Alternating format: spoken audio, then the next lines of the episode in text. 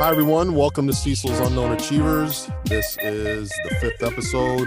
Thanks to those of you who have been listening. If you're a new listener, Cecil's Unknown Achievers is all about those hardworking entrepreneurs you've never heard of. Today's guest comes from a specialty niche of the printing industry. I've known him personally for years because we used to work together way back in the day during the time we were working for those companies we that were owned by somebody else i've always known him to have an entrepreneurial heart meaning that even though he didn't own the company he still treated the work and his customers as his own my guest today is brian ormiston and he's the owner of augusta label they provide unique and creative solutions for all sorts of label and packaging needs brian welcome to cecil's unknown achievers hey thanks for having me Thank you, sir. I know you are busy. You got a lot of stuff going on, so uh, definitely appreciate the time. No, no problem. So it's it's great to be here. To start off, just expand on my intro and tell us what Augusta Label is all about. Well, we're kind of a, a niche player uh, in the in the label and packaging part of the business.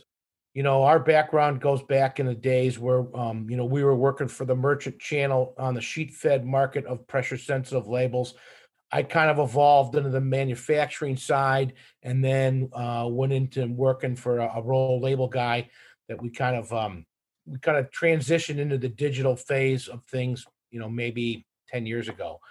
What we what this has evolved to is is is a like I said before, a niche market uh, on the packaging side. So what we do here at Augusta is we put shrink sleeves, we apply shrink sleeve, print and apply shrink sleeves uh, that go on everything from uh, the craft brewers, uh, 12, 16 ounce cans uh, to the, out of the distilleries bottles. The hot new trend right now is to put a shrink sleeve on the on a bottle. Uh, and we and we do an awful lot with, believe it or not, the pet care industry. In this uh, crazy times we're living in right now, the pet care industry is it's just exploded. So um, if you're, we, I've got more dog shampoo skids on the floor than I ever thought I'd, I'd ever see. um, I know more about the pet care industry by osmosis at this point, so it's kind of cool. You know, and we with with this gig economy or with these small entrepreneurs, I'll, I use the pet care industry as an example. Most of my end customers never see the product. It comes into me uh, filled, uh, unlabeled containers. We label them uh, with the shrink sleeve on there, ship them to folks like Chewy. Uh, we ship to Amazon every day in skids as well as UPS, and it gets out there. The cool thing about the shrink sleeve market is we have the ability to put a safety seal on these bottles. And right now, Amazon is requiring all these small little producers to put a safety seal. So when you see a bottle that comes up that has a, a shrink sleeve on the top, uh, we're in a, we're, we can put a a zipper on that top part of that shrink sleeve and a and a horizontal perf that that comes off when the consumer gets it and then and then the, the body of the shrink sleeve stays intact so they know exactly what they have so you're doing some value added things other than just putting the label on the the actual yeah. uh, container yeah, I mean, uh, you know, it's with with Amazon uh, being the big cheese uh, in in with all these guys, they they're driving the bus, and and, and Walmart is also doing it too. We ship some stuff into Walmart and things like that for these customers, but they you know they they like this safety seal option because if it's in the warehouse it won't leak if some by by chance um, the consumer then knows nothing's been tampered with which mm-hmm. is really big these days. That just gives them um, these small players the ability to, to compete in the in the national scale that the big the big boys are already doing. All right. So i want to get into more detail about you know exactly what you're doing and you know how you're differentiating uh, Augusta label from the competitors out there. But taking it back to when you were working for the other companies, whether it's you know in the the sheet fed market, what was going on then that gave you the the vision or the, the spark in your head to to look toward doing this? Um, you know, I, I, guess it's just a culmination of, of, of all the years of, a, of being on the street. You know, it's, you know, you, you, when you're out in the street and you're a sales guy, um, you know, it's the most purest form of an entrepreneurship. I mean, you know, when, when we were back on the sheet fed market, you know, we were straight commission guys. I enjoy being a straight commission guy. I always thought if I could get it done in 30 hours a week and earn a good living and uh, find another 10 hours to go play golf or do something else or hang out with my family, I'm beating the system.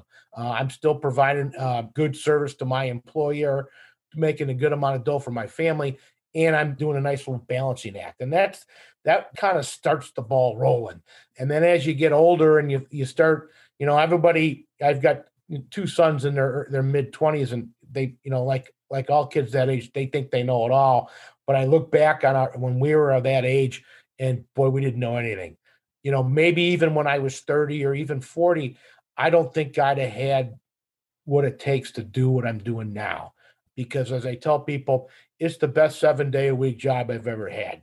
I mean, there's there's days.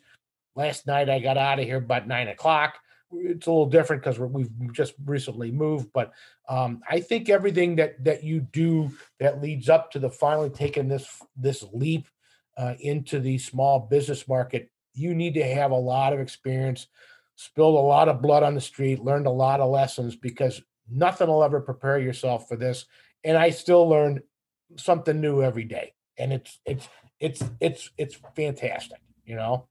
Well they, they say when you love what you're doing, you're not you're not really working.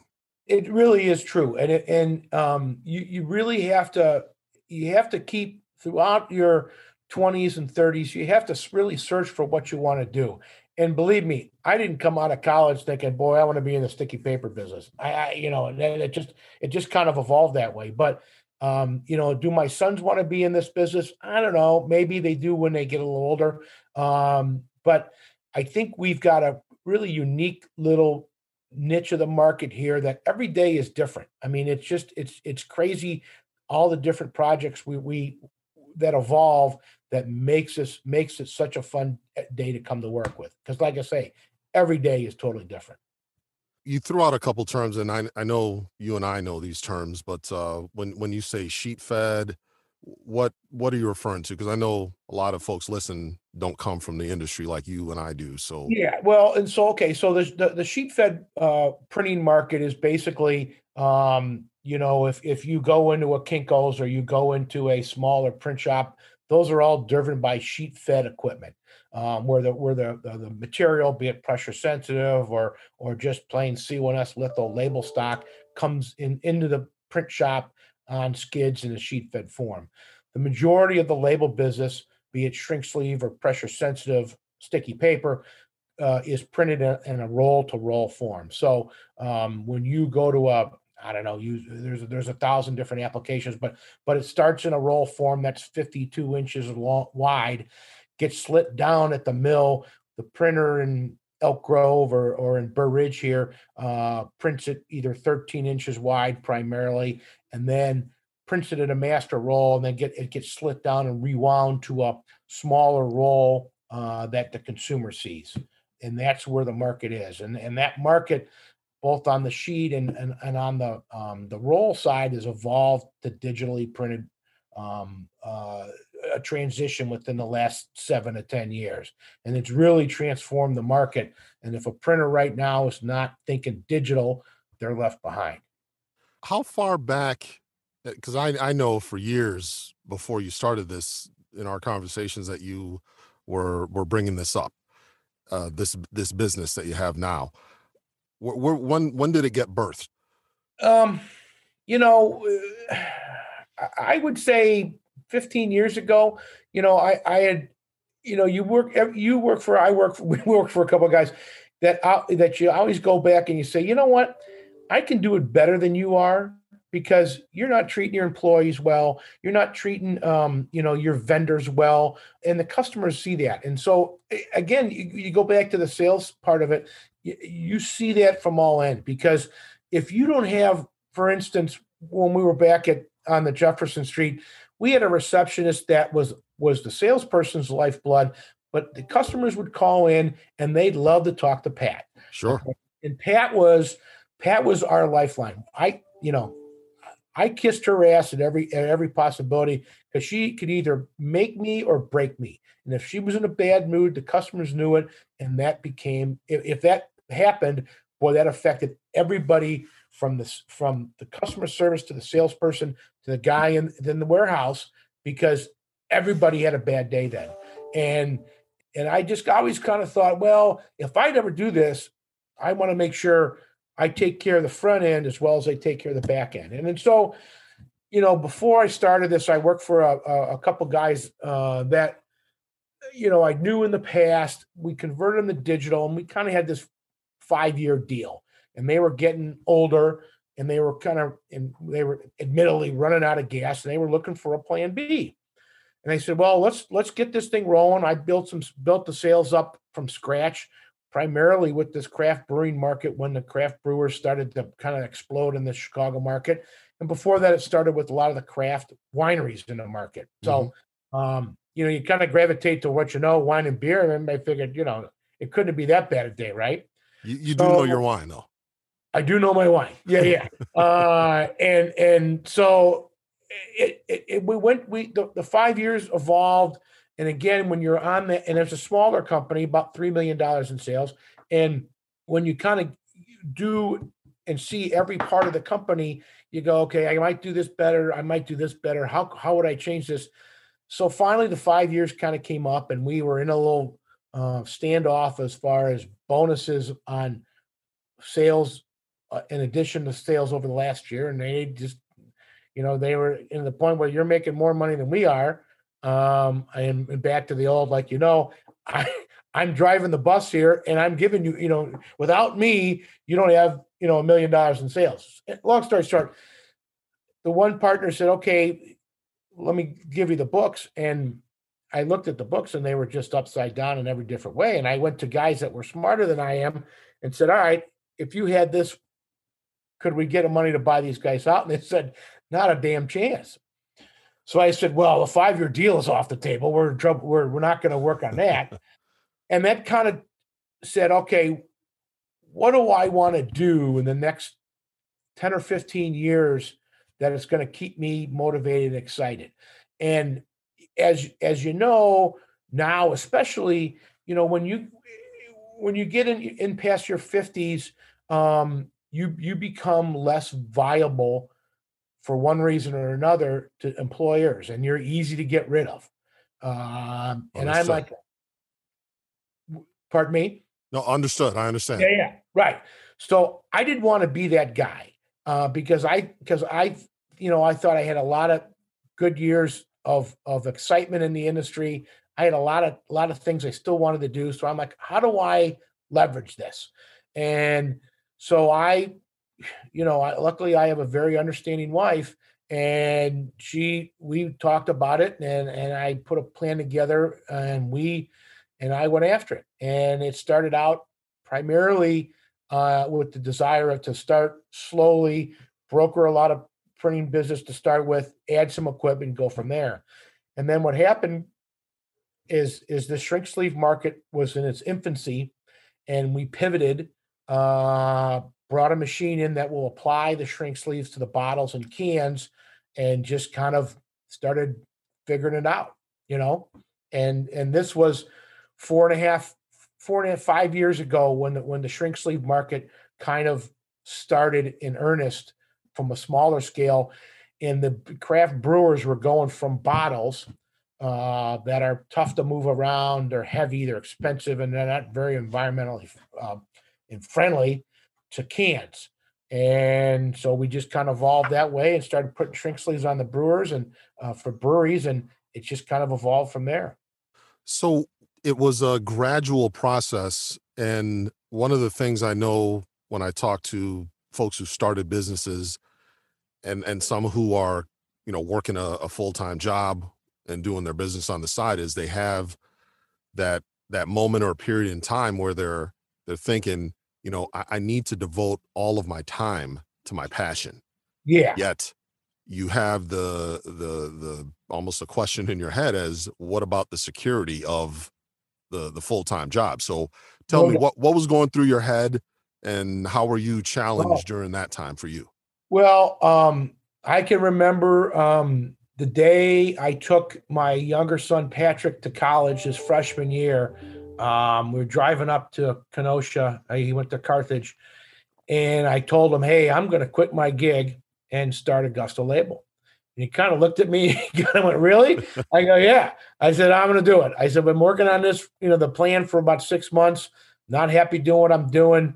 Uh, your mother gave signed off on this, and here we go." And I can remember I've got a pretty good network of guys that are older than I am, that are, again, much smarter than I am, that I went to and said, All right, this is what I want to do.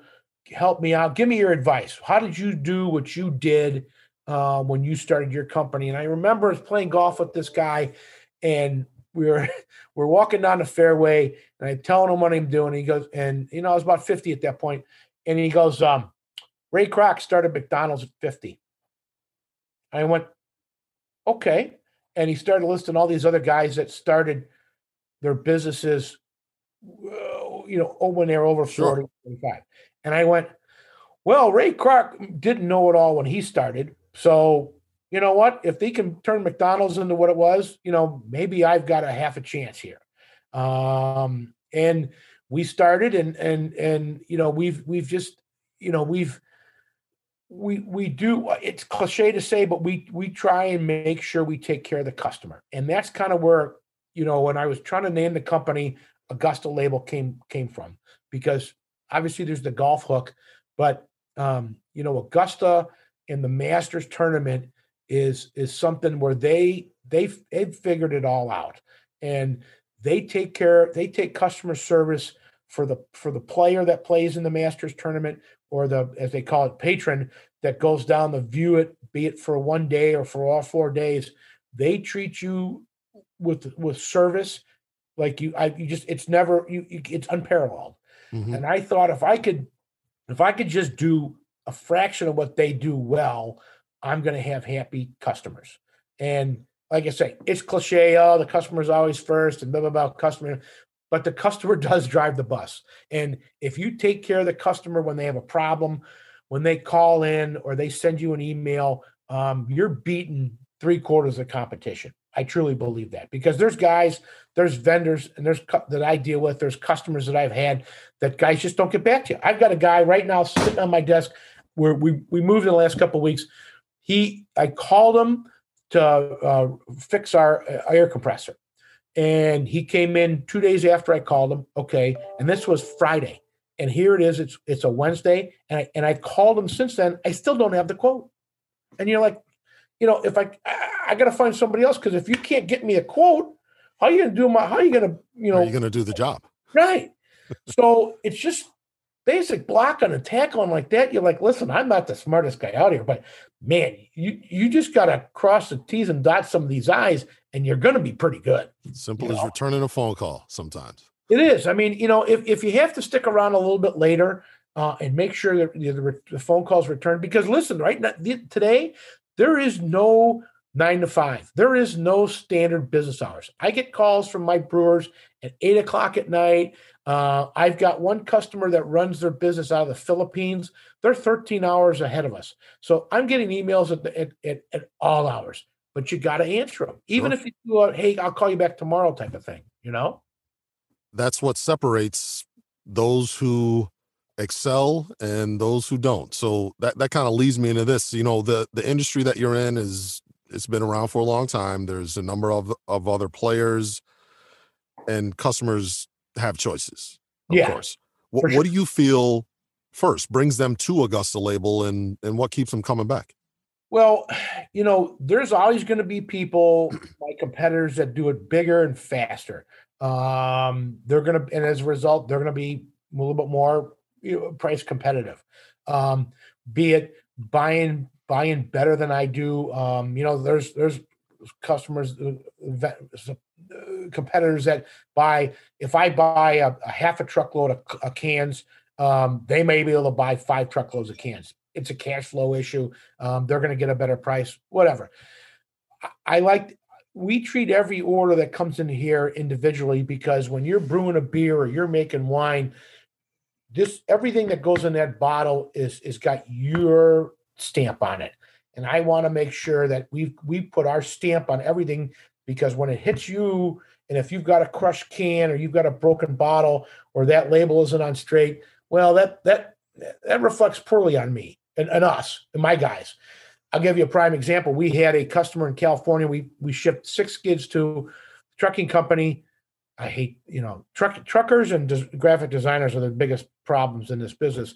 The trucking company flipped these skids, and if you flip a load of cans, they're just destroyed. Yeah. So we finally got back here, and we've spent the last three days sorting through them to get him his cans back because he's got beer in the tank. He's got to get it out. So we went through every single one of these four skids to make sure each can is right because each can somewhere down the line is going to hit the consumer. And if it hits the consumer and the label isn't right, well, you know what?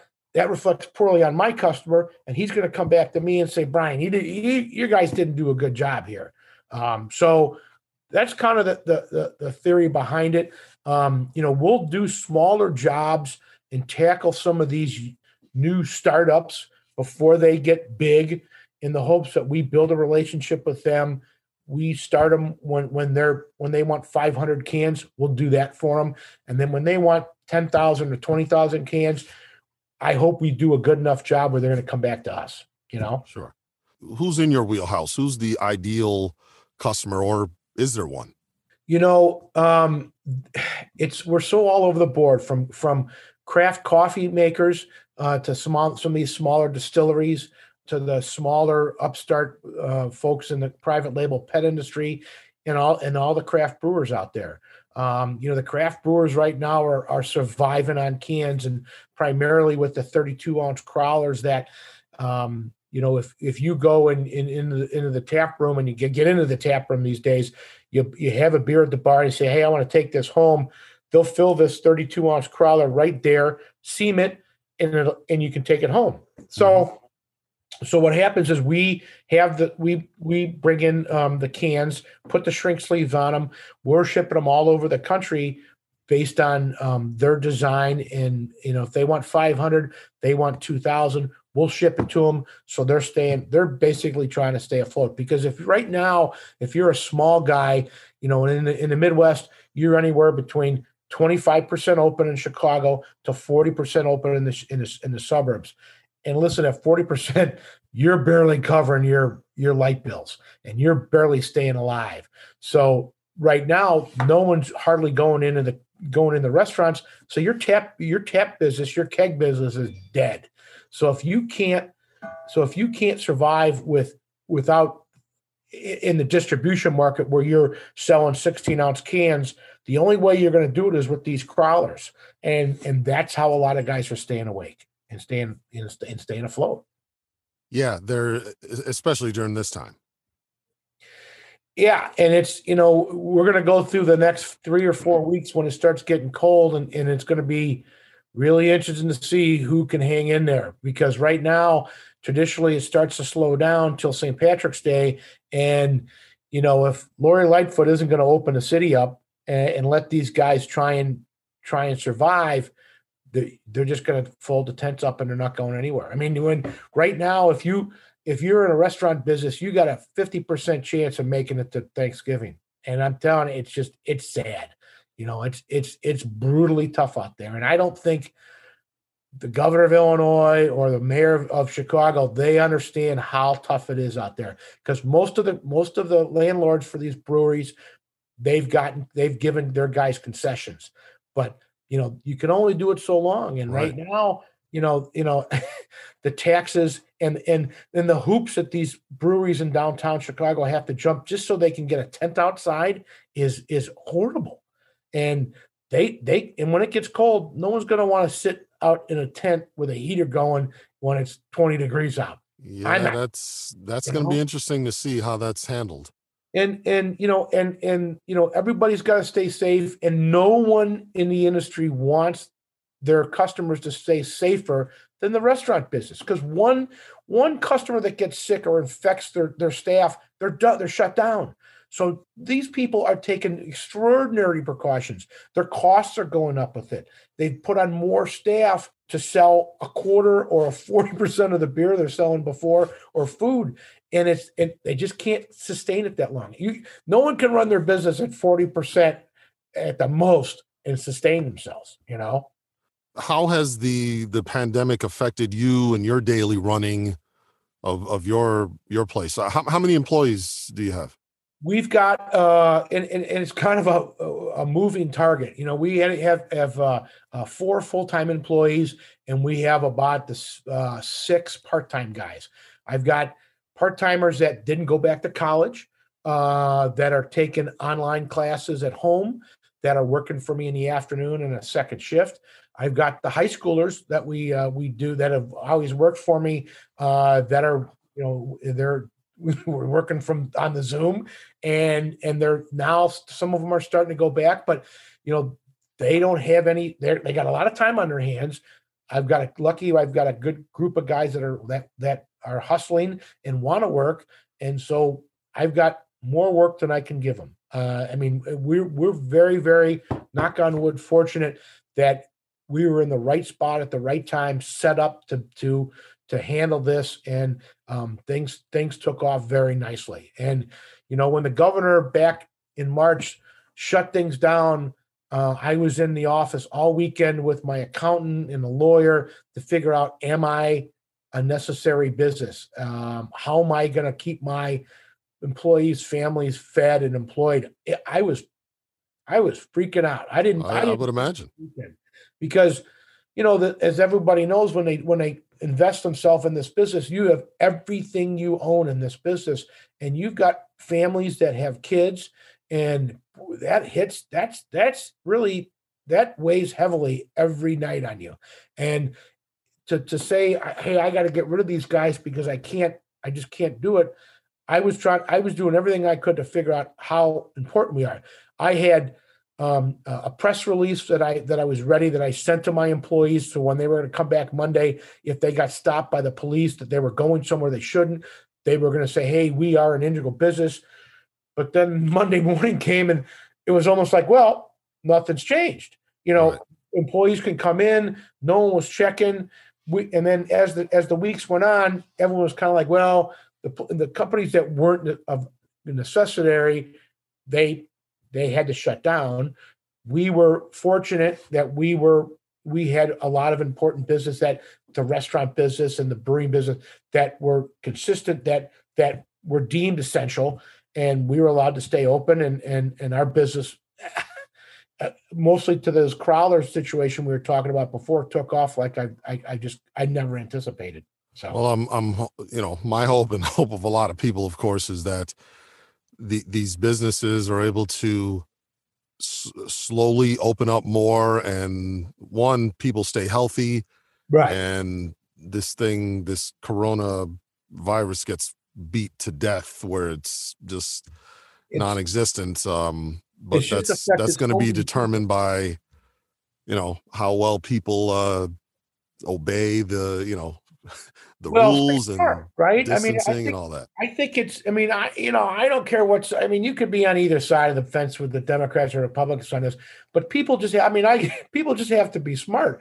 I mean, I got a our, our age that went to a wedding in Indiana where there was 180 people at this wedding, and I'm thinking, and he got sick. I'm thinking, well, you were you're a knucklehead. What were you thinking? Okay, yeah. that's just not smart. And and the mask, I hate the damn masks, and and but I'm wearing them. You know, when I have to wear them, I'm wearing them. Sure. Um, you know, do I wear them in my car when I'm by myself? No. You know, but if I go into a store, I wear it. I don't like it, but I wear it out of respect for people I'm around. Sure. And myself, I don't want to get I don't want to get sick either. If I get sick, I, we've got some problems around here. So um, you know, I think we just have to be smart about it and let's not make this political. Let's just be smart and we're going to get through it. And, and, and, and down the line, I truly believe, and, and as, as a, as a small business owner, you have to believe in yourself and you have to believe that the future is going to be better than the past. And that's the optimism you have to relay to your employees and your customers, even though, yeah, I know I know I'm gonna lose, you know, 25% of my customers because I don't know if these guys are gonna hang on. And it's Mhm. it scares me, you know, because as you know, these become your friends and your circle, and they're in the same boat as you are, you know. Yeah, well, hopefully we can rebound and you know get things back to uh I I guess the new normal, as they say, and Yeah. back to the old normal. I mean, But, I don't know if we're ever going to be uh, uh, elbow to elbow and shoulder to shoulder watching. Uh, not for a little while anyway. Right. Well, whoever whoever replaces Eddie Van Halen uh, or or any of those guys, but you know, I mean, I, I think those those days, like you say, the new normal, you know, it's it's going to be different. That's for sure. I mean, our kids aren't going to, like I say, go to these concerts and the, the day of going down to Soldier Field and seeing the Stones play or anybody else play in, in on, on the infield or on the field. That ain't to happen. anymore. Not for as long as we can remember. For not for a little while. now. So Yeah. so switch switching gears here a little bit. Um talked a little bit about customers and you inherited a small book of business, I guess, from the the previous guys and you obviously your sales efforts built it up to the level that it was that you were able to invest in it and purchase it Yeah. Because you've got a lot of other things that you got to do operationally now. How are you going about acquiring new customers? Well, if I could give one piece of advice to any new startup is learn Google Ads. My wife has done a great job. She I, we kind of tasked her with that. Uh, we advertise on Google. We don't spend a lot of money in comparison, but that is the new that is the new normal. And if you don't understand how to work Google Ads, you are going to be left behind. Print advertising is dead. My father, who was in print advertising, is probably rolling over in his grave. But I'm just telling you, anyone calls me for a print ad, there's just there's just no way you can match the massive reach that Google has. I charted last year that we had, we had shipped our small little company had shipped to 45 of the continental states uh, uh, in the U.S. Eh, That's that's crazy, and you know we with with Google we're shipping to uh, Stevens Point, Wisconsin. We're shipping we're shipping to California. We're shipping into Colorado. We're shipping into Delaware. Everywhere. It's it's and the only way I can reach that, and again because I have a niche market, you're able to pinpoint. If you look for crowlers and and, and you Google crowlers, we're going to come up. We're going to come up in that first page, uh, and it's going to point you to our website and give you give you our information, and you're going to reach out. We chart our Google performance every month. Google, it's you even as a small business person, you will have your own Google rep, and they call you and they and they may not harass you, but they make sure you know how to optimize your performance on Google. And now, in a, in addition to that, is is there still a need, or maybe there isn't, for beating the street like like you had done in the past? Oh, for sure. And and but here's the interesting thing that's taken, especially in the, the local market. You have to be on the street because if a customer has a problem, I've always felt and I've always done, they want to see you. And maybe if they want to rip you a new one, they want to do something, they need to vent, they need to know you're on top of it. The new sales technique, at least I've employed, is I'm delivering a lot of my local customers' orders if I can. We've got a pickup truck where we we we strap you, you look watch us on social media. We we strap these cans to the back of the pickup truck if it's less than you know four or five thousand, and we deliver them. The great thing about that is when you deliver an order, you're going in the back door. So you're seeing the guys that are mostly affected with your product Sure. foremost. So you meet them if you don't already know them. And then they're going to tell you things that their boss isn't going to tell you. And then when you go up through the through the back into the front office, they're gonna they're gonna see you because you've you've helped them out. You've stayed and I, and I don't we don't charge for that shipping. If we have to bring a truck in, I'll charge for the shipping. But you've done them a favor by by saving them 150 bucks in shipping costs or 125 bucks, and they're gonna talk they're gonna talk to you. So that's kind of changed the sales call totally, at least for us. So you still got the little, even though there's a lot of internet marketing, there's still that little personal you, you touch. Have, yeah, you have to touch these, touch everybody, and that's that's the, the, the you know people buy from people they're familiar with, and the and it's unfortunate the, the our kids generation they you know they want to do everything on the internet and and this this gener that generation will spend all day trying to save five cents. And if they want to kick tires all day long augusta labels not the joint to be partnered with. But if you want you know if you want a, someone to pick the phone up and call you back when you need it call you back when you have a problem. If you call here saturday mornings someone will probably get back to you because we're usually here. They need to know there's someone at the end of the line and i get a lot of a lot of leads from my competitors from because my competitors just don't pick the darn phone up which is fine by us. Sure. Yeah. you know it's not rocket scientists you know. You've got a lot of experience not only working for other companies now working for your for yourself. Talk about some of the decisions you've made since you've been on your own that you feel were great and maybe some that you felt were not so great? Um, employees are always, the employees are always the toughest part. We had a a guy in here for a couple years. He was a, a Marine in Marine the Marine Reserves. Uh, I knew that. Uh, we we embraced it. He started with us from an employment agency. We use an employment agency when we can't network locally, and we accommodated him on his weekends gone and then two weeks during the two to three weeks during the middle of the summer when they, they had to go on their their deployment. He was a good guy. He had an alcohol problem that we addressed. Uh, we brought one of i brought one of our friends in that, that has gone through that to try mm-hmm. and help him. He, he got arrested a couple times. And and you become and then and then you know when he was sober and a good worker he was he was a good guy. And he had a child. We watched the you know, we, we, we knew him from bef- before he had, when he was single. He was still single. They never got married. But anyways, long story short. So he just did couldn't find his way. He became belligerent with other employers or uh, other employees. He was a little violent when he was away, and he was having some problems. We did everything we could to help this guy, and he finally came in my office one day and just said he needed about an exorbitant raise or he's going to leave. And he figured out pretty quick that that he he's very replaceable. And the, the it was tough to let him go because again, I think when he was in his right place, he was a great guy. Mm-hmm. He, had a, he, had a, kid. You know, he was. You know, we wanted to help him out. We we became friends, and um, he just was in a bad spot, made a bad move, and he we had to let him go.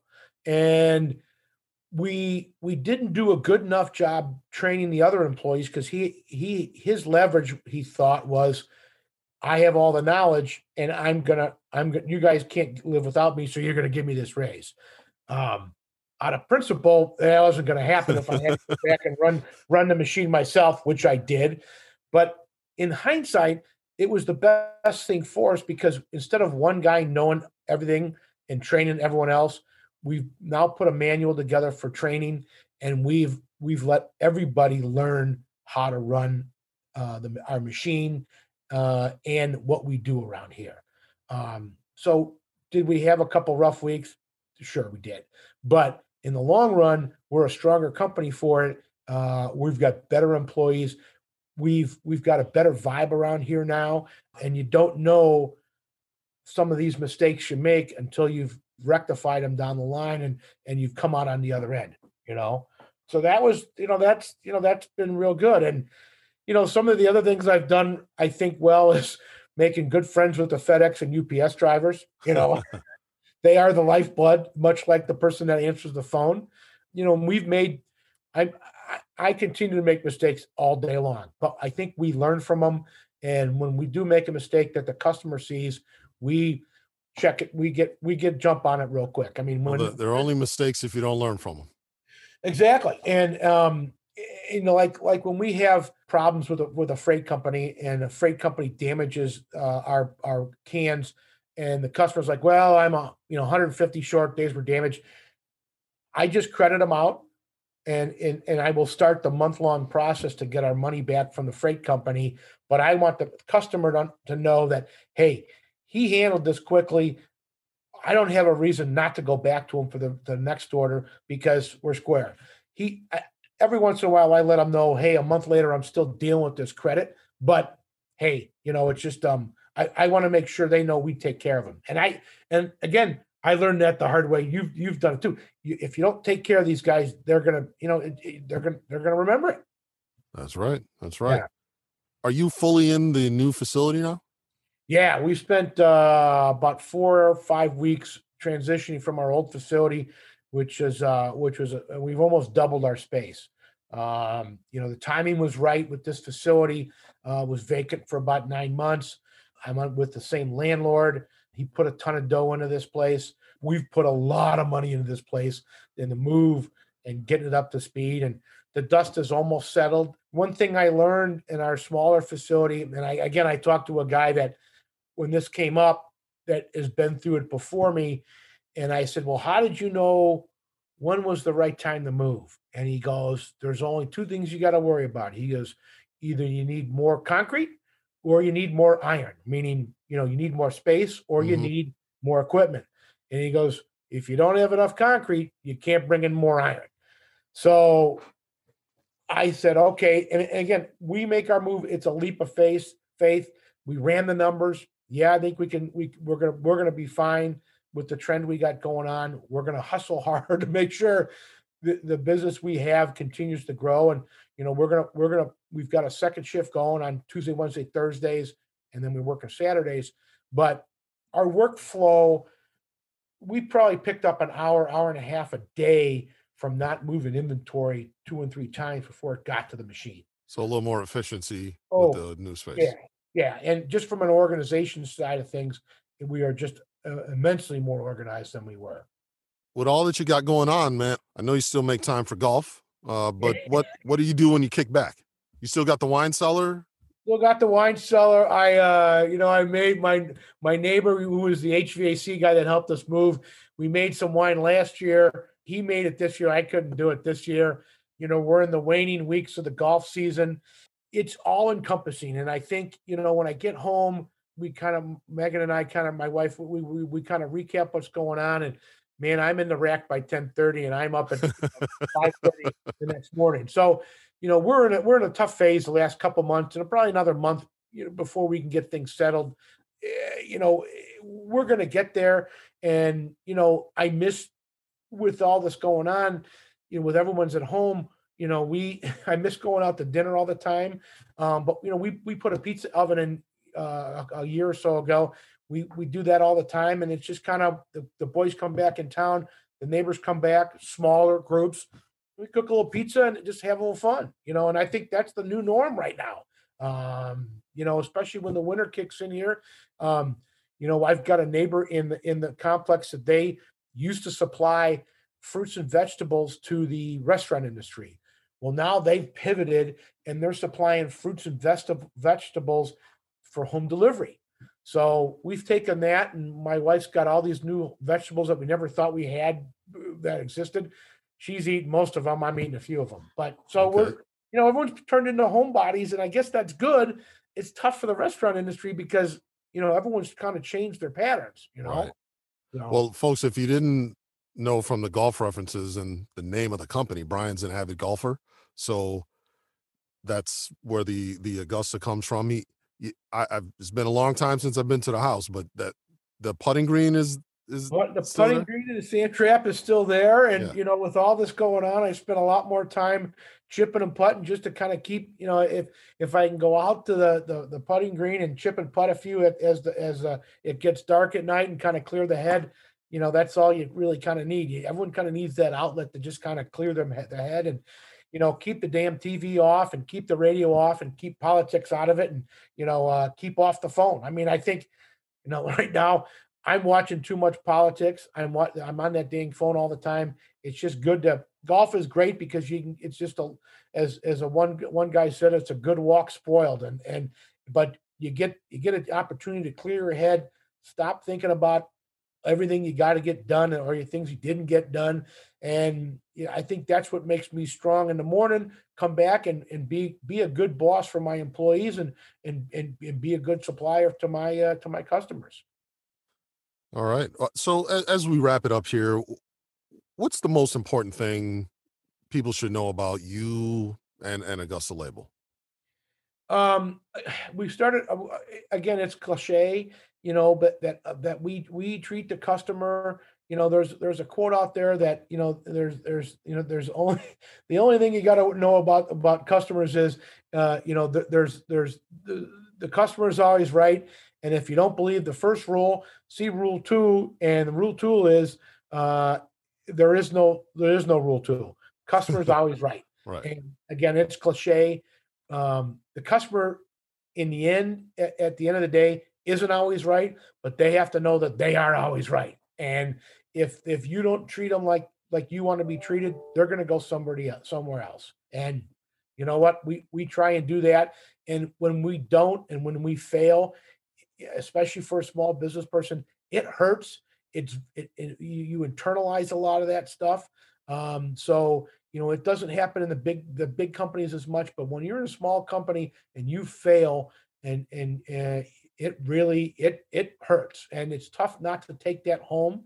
But again, when you have the outlet of going hitting balls or sitting down on the patio uh, uh making a pizza or just vegging out uh, with a glass of wine, that's that's your relief at the end of the day to kind of let everything you know flow through the system and um, you know like I say put all the, the nasty politics and the, and, and the phone down for a little while. Got to disconnect sometimes, man. It, you know what it is. I mean, it's uh, you know, if I could just, I mean, if I could just take a couple days here and there, and uh, I'm going to go on a little golf trip later in the month uh, for a couple days just to get the head out of the game.